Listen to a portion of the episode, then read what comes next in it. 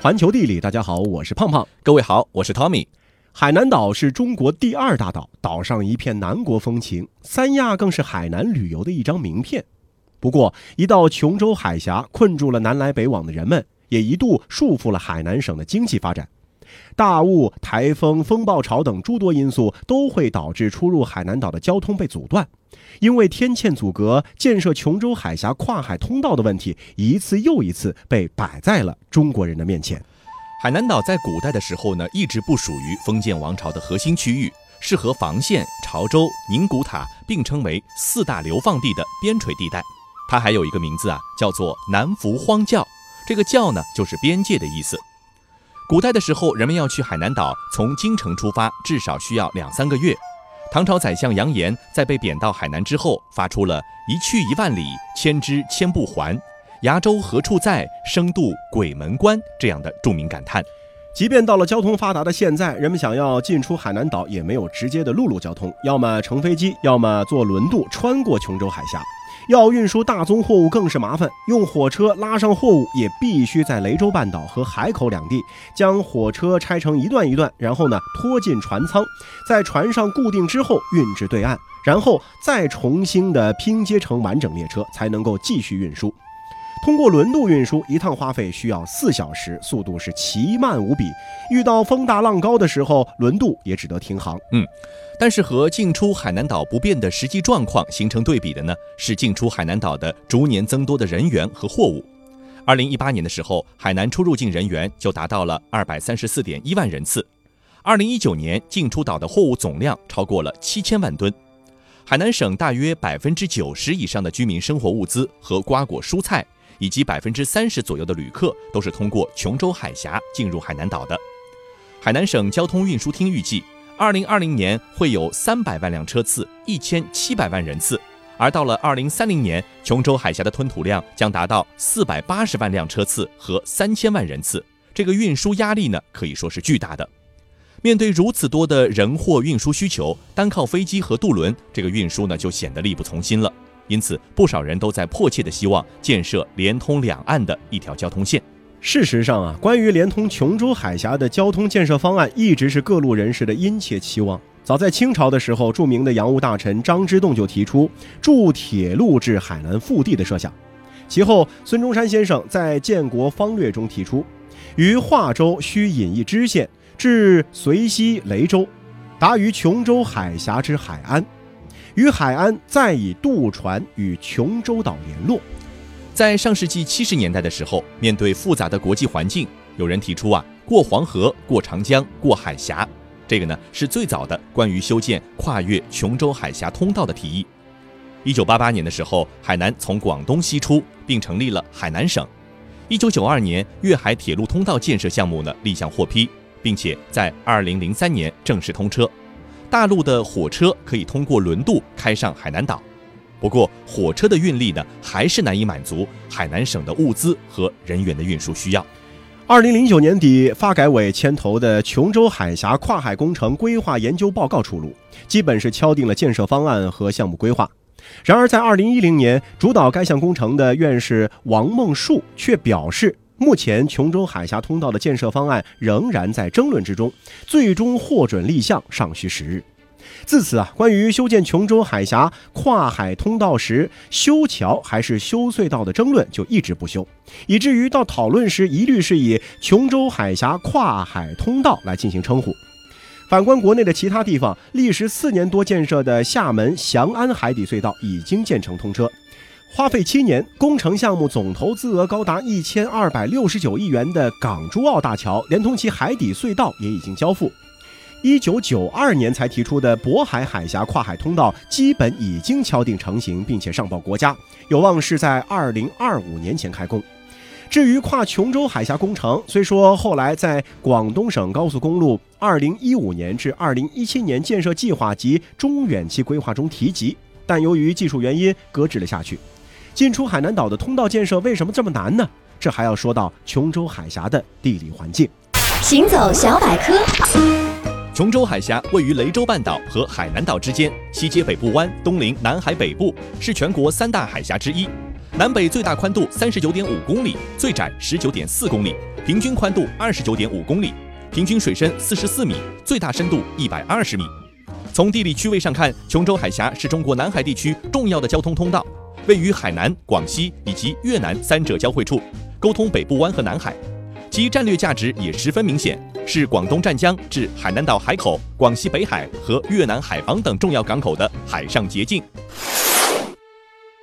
如果说在十几年前是技术问题限制了修建琼州海峡跨海通道，那么现在经过青岛胶州湾海底隧道、港珠澳大桥、厦门翔安海底隧道等重大工程磨砺，无论是基建经验、人员素质，还是机器设备，都已经是走在了国际前列。经过几十年的论证，都没有修建成功，到底是什么原因呢？首先啊，是这个复杂的地质条件。琼州海峡海南岛是位于我国东南沿海地震带的西南端。附近呢常常有地震活动，海南岛及近海平均几十年会发生一次中强度的地震。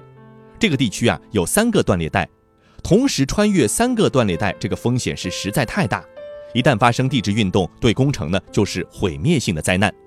第二呢是天气条件影响，南部沿海每年呢都会遭遇台风，琼州海峡和海南省呢一直都是台风的光顾之地。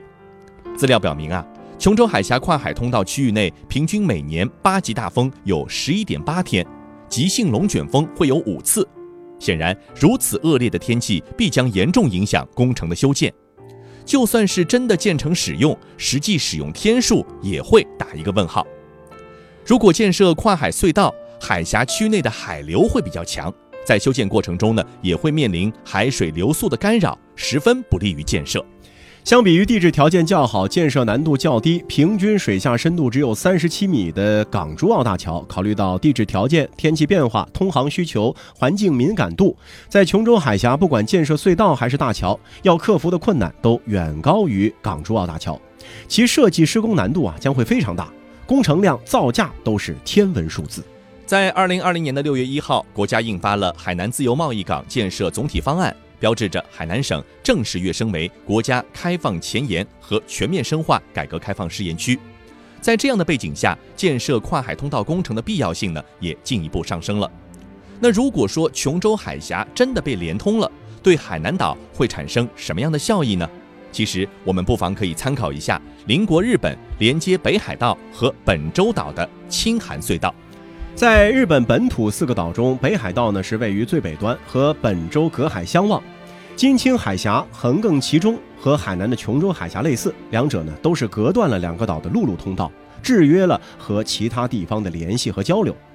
长期以来，双方的交流依赖飞机和海上渡轮。从本州岛的青森到北海道的函馆，海上航行呢要四五个小时。大雾台风也会造成海运中断，尤其是一九五四年发生了造成一千余人死亡的洞爷湾海难，人们对沟通这两大岛的需要是极其迫切，直接推动了青函隧道的修建。金青海峡这个地方啊，一般水深有二百米，最浅的地方一百三十一米，最深呢达到四百四十九米，地质条件也非常复杂。那从当时来看，修建难度呢甚至超过了琼州海峡工程。一九六四年的时候，青函隧道开始动工兴建，经过二十四年的施工，一九八八年三月十三号，隧道呢建成通车运营。这座隧道全长五十四公里，最深的地方达到了二百四十米，花费了相当于现在的五百六十七亿元人民币。建设过程中牺牲了三十三名建筑工人。世界真奇妙。二十世纪六十年代，日本政府首次向国民提出这一修建计划时，反倒是被人将这一计划和战舰大和号伊势湾开拓工程嘲讽为昭和时代的三大蠢事。然而，事实证明，将北海道和其他地区连在一起，把约四个小时的船程缩短至半小时，有效保障北海道的交通安全，避免了类似洞爷湾海难的再次发生。军事层面上，青函隧道加强了军队运输能力，一定程度上保障了日本的国防安全。此外，青函隧道最重要的作用是促进了北海道发展。北海道是日本四岛中最北面的一个岛，远离日本主要经济区，离日本的三大都市圈距离均在一千公里以上，这制约了北海道与其他经济区的联系和交流，也影响了北海道的经济发展。青函隧道的修建呢，就促进了北海道地区的经济发展，也推动了日本的国土均衡开发。同样的，如果我们的琼州海峡跨海工程能够修建成功，和华南地区的铁路、公路实现联网，优化南部沿海地区的交通格局，缩短到珠三角地区时间距离和经济距离，进而推动泛珠江三角洲区域向南更深的融合发展，海南呢也将与之产生一个联动效应。大型交通设施建设对欠发达地区的带动作用啊是巨大的。目前，我国具备进行大型跨海桥梁、海底隧道建设的技术和人才，有能力建设琼州海峡跨海工程。虽然还会面临各种客观条件的制约，但是这一战略通道是否最终能够得以开工建设，还有待专家的论证和有关部门的最终决策。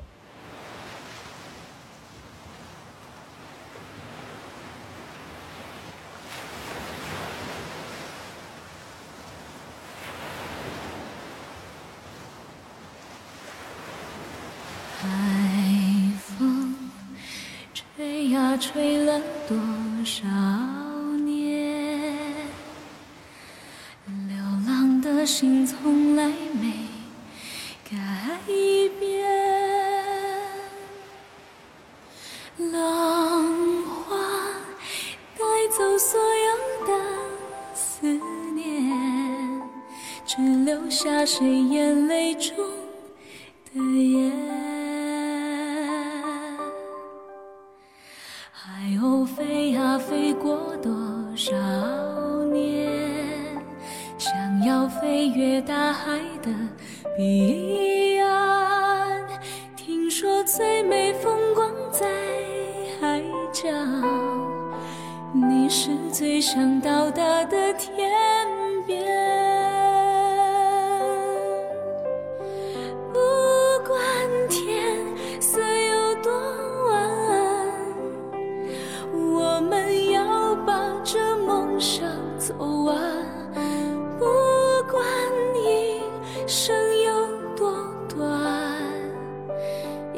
我的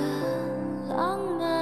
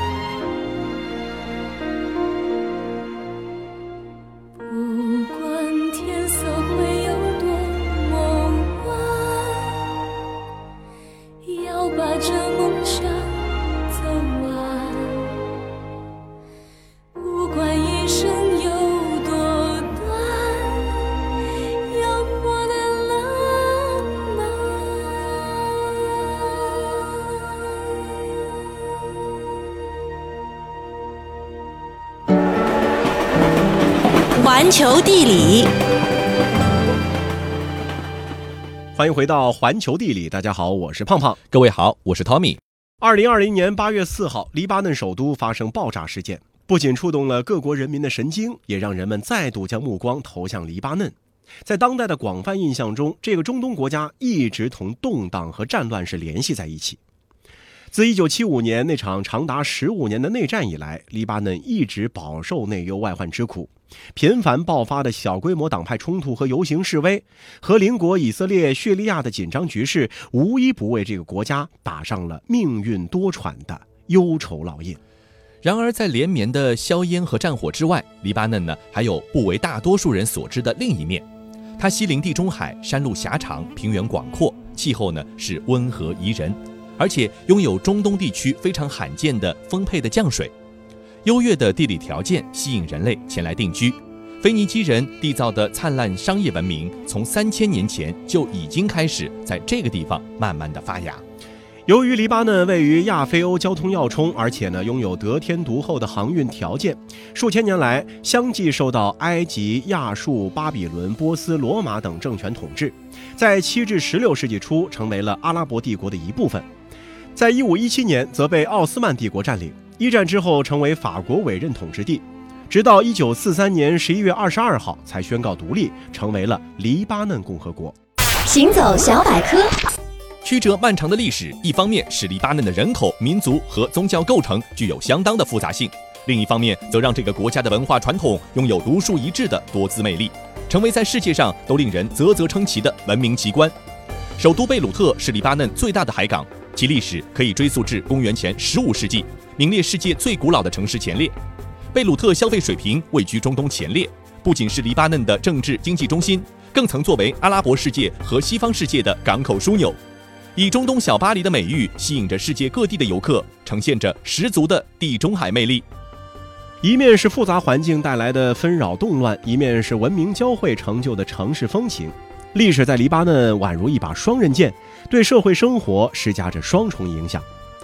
作为黎巴嫩国立博物馆的贝鲁特国家博物馆，则有义务向公众呈现这一点。这座博物馆的历史可以追溯到1923年，当时的总理兼教育和美术部长贝查拉埃尔科里牵头是建立了博物馆之友委员会，呼吁公众筹款建立国家博物馆。在筹到足够的款项之后，博物馆是于1930年由建筑师安东尼·纳拉斯领衔，在临近贝鲁特竞技场的一块市政府捐赠的土地上开始建设，并在1937年完工。由于二战局势的影响，原定于1938年开馆的贝鲁特国家博物馆于四年之后的1942年才正式开始对公众开放。博物馆的开放呢，象征着黎巴嫩的文明尊严。藏品呢，大多是手工艺品，年份由史前时代横跨至奥斯曼帝国时期，都是来自黎巴嫩。依照年代排序排列陈设的每一件展品，都是在讲述着古老而深沉的岁月故事。比方说，史前部分陈列的典型大多是矛头、碎石、钩子和陶器等生活用品。这些文物发掘于黎巴嫩山脉的洞穴和山洞中。整个黎巴嫩已经对大约五百个史前遗址进行了调查。贝鲁特本身也对大约五十个遗址进行过调查，在策展人兼文物保管人米尔马吕斯切哈珀的领导下，藏品数目是不断增长。关于黎巴嫩错综琐碎的民族记忆，逐渐是浮现在了人们眼前。这个被常年征伐的小国所尝试寻觅的文明脉络，似乎已经呈现出大致的模样。然而，这一切在黎巴嫩内战爆发的一九七五年戛然而止。这场战争为黎巴嫩人民带来了无尽的苦难，而对于贝鲁特国家博物馆及其内部收藏的大量珍贵文物而言，更是一场浩劫。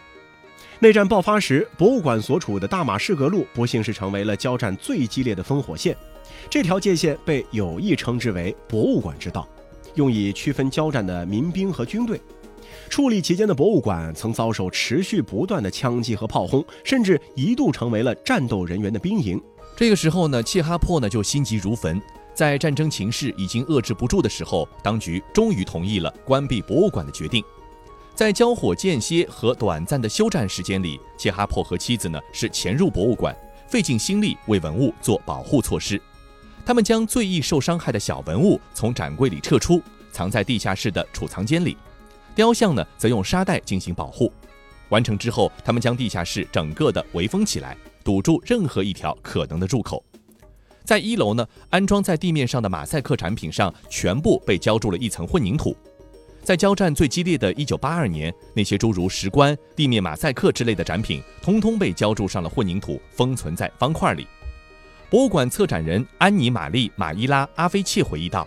他建了一堵墙，把藏品保护起来。假如你不知情，你根本不会知道，在这堵墙后面，所有的收藏都被保护着。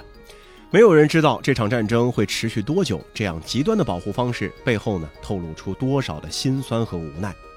事实证明啊，切哈珀的做法相当明智。这场长达十五年的战争，在一九九一年才宣告停火，但是博物馆建筑已然是处于奄奄一息的状态。地下室被五十厘米深的雨水浸没，屋顶被洞穿，外墙覆盖着密密麻麻的弹坑和枪眼。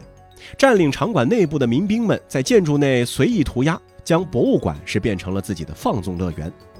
与此同时，藏品的收藏状况也是极为严峻。储藏室中积水严重，小型文物因为无人护理且存放时间过长，遭到了不同程度的消蚀。尤其是木制品和人像俑已经是变得面目全非。大型石器被遗留在应急箱中，没有任何通风，显露出盐分腐蚀的痕迹。相邻的古物总局侧面更是被炮弹炸毁，地图、照片和文档记录和四十五个装有考古用具的箱子都被付之一炬。万幸的是啊，大部分的文物呢，依旧是被相对完好的保存了下来。在钢筋混凝土墙被凿开之后，人们似乎能够听见那些被封存了十五年的文物的低声呜咽。博物馆的整体修缮工作呢，在战后的时候重启。一九九九年，这栋三层楼的建筑的第一层和第二层呢重新开放，但是地下室仍然处于关闭状态，直到二零一零年才终于对公众敞开大门。世界真奇妙！贝鲁特国家博物馆恢复开放之后举办的首次展览是一次殡葬艺术的大型巡礼，从二十五万年前的人类牙齿开始，直到十九世纪的奥斯曼石刻，和王者相关的陶器、石器、象牙护身符、小塑像、珠宝和武器均被展出。在其中，三十一具白色大理石石棺上雕刻着的精美肖像，记录着数千年前逝者的生前面貌。这批石棺来自公元前六至四世纪的腓尼基时期，每幅肖像都有着与众不同的面部特征，有些像是埃及人，有的却长得像来自希腊。多种族的人口状态在当时就可见一斑。在展厅中，一座巨大的彩绘墓碑同样能够吸引人们的注意。这座墓碑于1937年在黎巴嫩最南端的提尔地区发现，壁画场景均取材于希腊神话。这幅描绘圣母玛利亚的壁画可以追溯到公元二四零年，是当今世界上绘制最古老的圣母形象之一。在四十一年后对公众首次开放的博物馆地下室展厅，选取如此宏大的文化命题，必然呢是有其用心的。关于生死的哲学问题，不仅和各个宗教的核心教义息息相关，更是黎巴嫩人民未曾忘却的现实情况。那些逝去岁月中充斥的鲜血、怒火和哭嚎，和眼前肃穆而沉静的亡灵纪念是相互照应，似乎呢是一种残忍的对比，映照出当下深切的苦难。在这个并不安宁的国度，信仰和文明一道野蛮生长，这个民族历经的苦难什么时候才能够完结呢？在博物馆里，我们也许很难找到这个问题的答案，但是在柔和的灯光下。曾经互相对立的文明被比肩被置于透明的展柜之中，显得如此安静和平。历史的风尘拂来，岁月的尖锐棱角被抹去，只呈现出其最本真的模样。黎巴嫩的历史也就在我们的眼前徐徐展开了。青铜器时代的古朴制拙和铁器时代的神灵崇拜，共同勾勒出人类幼年时期的成长历程。古希腊时代的浪漫瑰丽和古罗马时期的雄健豪迈，凝铸着千年地中海文化的浩瀚变迁。拜占庭帝国对于基督教的无上崇敬和马姆路克时期浓厚的伊斯兰传统，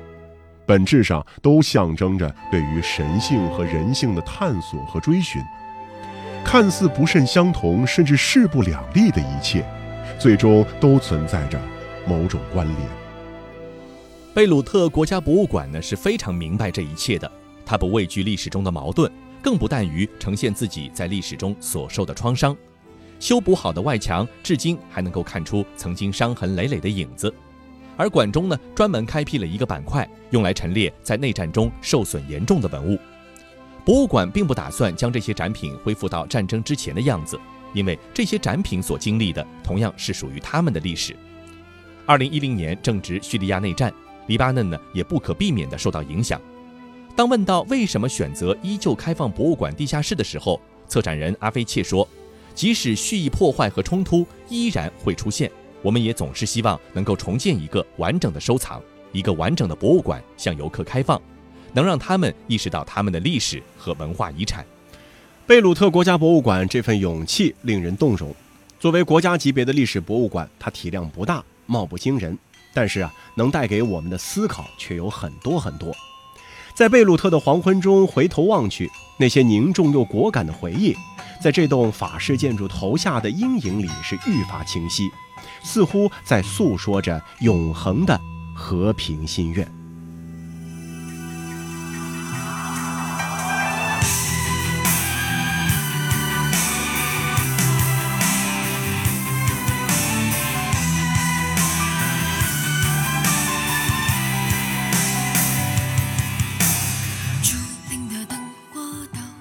沙漠，金色的国度，不断飘逸风。